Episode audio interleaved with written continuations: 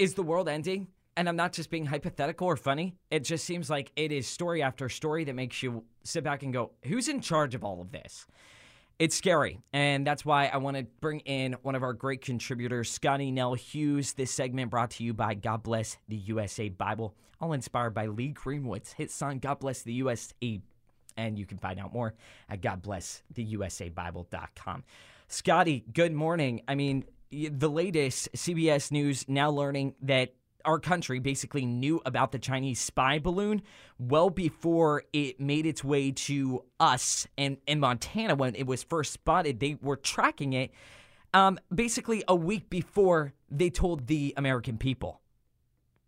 A very, very important topic, and we're going to get to that. But I'm sitting here trying to, you hit me with a cold bucket of water with the National Single Awareness Day. I mean, we have days for everything we have National Barbecue Day. We have National Grilled Cheese Day. We have National Paint Your Toes Red Day. We have everything. But National Single Awareness Day, is this a part of that woke curriculum that they're exposing to kids? Because frankly, I don't know what there's much to be aware of single. How about Single Appreciation Day? But what do I, as a married woman of 18 years, need to be aware of for my single friends? Please enlighten me, Ben. Well, I'm I'm single, so let me tell you. All the kissing yesterday, too much. too much. I don't want to see my mom and dad making out on Facebook, and yet I saw it. That's the only problem I have, but you're exactly right. I saw all of these stories of therapy for single people. I'm like, we don't need therapy. Just go get a man. Go get a go get a female. Come on. It's not that difficult. Okay, you are hilarious, and these are something that we. The next time in Memphis, we're going to have a discussion over this uh, at barbecue because we we need to dive into this because just as crazy as thinking that I have to now worry about my single friends because frankly, those of us that have kids, I mean, I'm just now sitting down for the first day, first moment since 5 a.m. this morning because I'm married with kids. I'm going. Oh, how nice might it be to have a couple minutes to myself? Right. So we can exchange war stories down the road, but it occurred to me yesterday as I was driving through uh, McDonald's for my fourth sweet tea for the day for whatever child needed it. and I thought, this is crazy. I don't want to pay attention as I, I looked at the latest news headline that came out. I think it was Tucson, Arizona, where once again mm. another chemical truck overspilled and used this big fire, and they've now done a you know a, a shelter in place um, slash evacuation plan for like the third day in a row. We have a major event happening. I'm going, oh my gosh, I just want to turn this off. I can't take anymore. And then it occurred to me, once again, that's what they want. And if I'm in the news business, and when I tell you I have a passion for, like, I'm one of those people that have eight different TVs on in my house during election cycle and go room to room looking at different coverage. Like, I can handle it. I have a very high tolerance.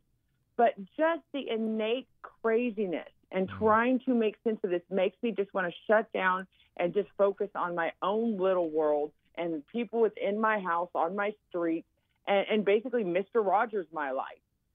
But that's what they want. And then it occurred to me that's what they want. And they did this to us before. If you remember during the Obama era, basically, I would say almost the post Benghazi um, when all that was going on in 2013, 2014, they did the same thing. They threw so much ridiculousness stuff at us that that's what people they wanted us to do was shut down right before the that was it before the 2012 elections and not pay attention to what was going on because it was just too much and creating too much stress. Mm. And that makes me beg to wonder what is going on and do all do any of these events have a different connection? And when you find out issues and where that story that the U.S. military knew about this balloon a week ago, that was reported on CBS News. Yeah. So if the mainstream is pushing this, the mainstream saying it either A, it's really bad and they're already having to backtrack and try to cover their tracks, or B, they want us to be stressed out over it. Either way, there's so much lack of trust, unfortunately, coming from the information from our mainstream media, but more importantly, our government officials, that it makes us absolutely question everything that we're hearing. And I, I'm just trying to stay out of this conspiracy conspiratorial areas because that's where my I mean, now we're living there basically because we're all questioning if it's UFOs and meanwhile the administration is just laughing off everyone because uh, as Pete Buttigieg said, now we have to deal with balloons.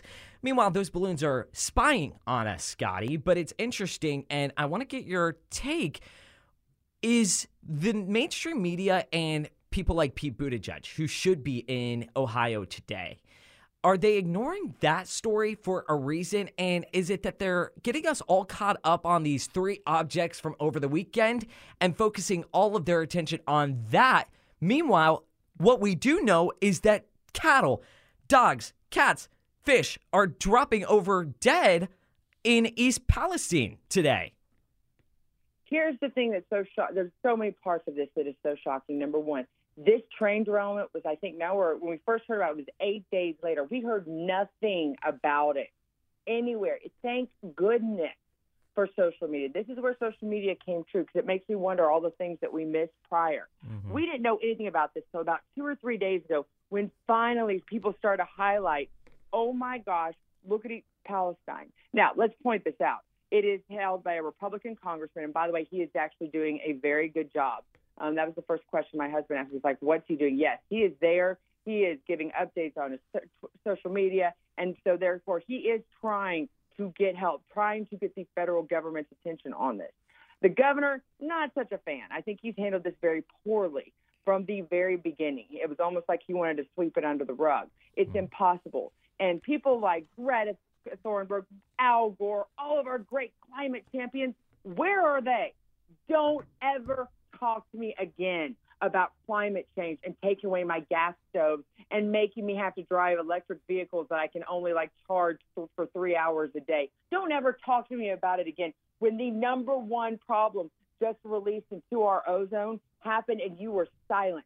Not only were you silent, you absolutely did everything you could to block the help for these people. My heart hurts for those folks. And frankly, if I had a living relative in that city, and it's a very, unfortunately, it's a middle to lower class city, very red.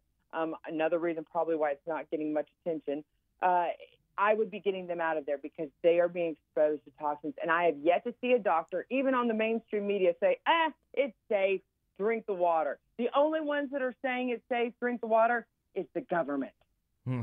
And it's interesting because Pete Buttigieg, I mean, he's the guy that correct me if I'm wrong, that should probably be there handling. I mean, he's the head of the Department of Transportation, Scottie.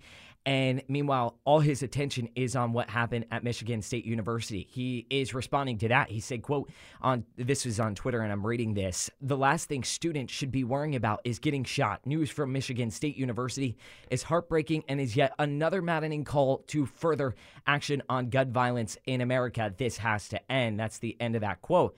Meanwhile, what about the people? And, and that's a tragic story. But there's also another angle to that story that the gunman should have never have had a gun in the first place. Want to talk about laws already there to prevent things like this? Of course, that means this story will be quickly shoveled under a, a, a rug, swept under the rug. Excuse me. Well, and that's that's the big thing that's interesting about this. And you're right. Why is Pete making comments on this? You have literally what could be and here's where Republicans are, and I hate to make it political, but by God, if it gets the spotlight shown on East Palestine, then let's do it. Republicans right now need to be turning this into Joe Biden and Pete Buttigieg's Katrina. They need to wrap this disaster around their necks and hang them by it. No Democrat should ever be able to campaign on climate change based on their, how they're handling this response when you see a mushroom in the cloud. And to talk about the fact that he's even talking about the Michigan State, horrible tragedy absolutely horrible tragedy. Once again, evil man got a hold of an evil gun illegally. What would happen if we would have spent more time actually legally training those law abiding citizens? And that has been the argument all along. But yet they're going to use this once again. However, I'm shocked he even said anything because, as you mentioned, this is going to be swept under the rug. And while liberals claim we need more reform for criminal ju- for uh, gun control, nope, Right. This is once again a reason why we need more criminal justice reform and to tighten those restrictions, not make them easier for criminals to be back on the street. All right, Scottie, appreciate you joining us. I share your passion this morning. I'm upset as well. I think we've got to be vigilant, and I appreciate that reminder to our listeners. Real quick before I let you go, you you were actually in love yesterday, and more than just yesterday, but you are in a relationship, unlike myself. Did you have a great Valentine's Day? I absolutely did, but more importantly, I think we're going to rechange this holiday. It's not going to be. What did you say? It was is single, single awareness day. I like single appreciation because I don't think when you say awareness, you make it sound like it's a disease or you put a negative connotation. I think it's more single appreciation. I appreciate my single friends that I have, especially those that are younger, that I get to kind of live vicariously through them, and vice versa. They make great babysitters for my kids when they were younger. So I'd like to change. It's not awareness. I don't need to be aware of them um, there it's it's appreciation. I'm going to appreciate you today. Uh, I appreciate you, Scottie. I can see the headline writing itself. Nels Hughes changes headline to something similar to uh, from uh, awareness to appreciation. All right, I have to take a break. I'm all over the place, my friend. Follow Scottie at Scottie N Hughes on Twitter, and always appreciate her joining us on Wednesday. Thank you. Thank you.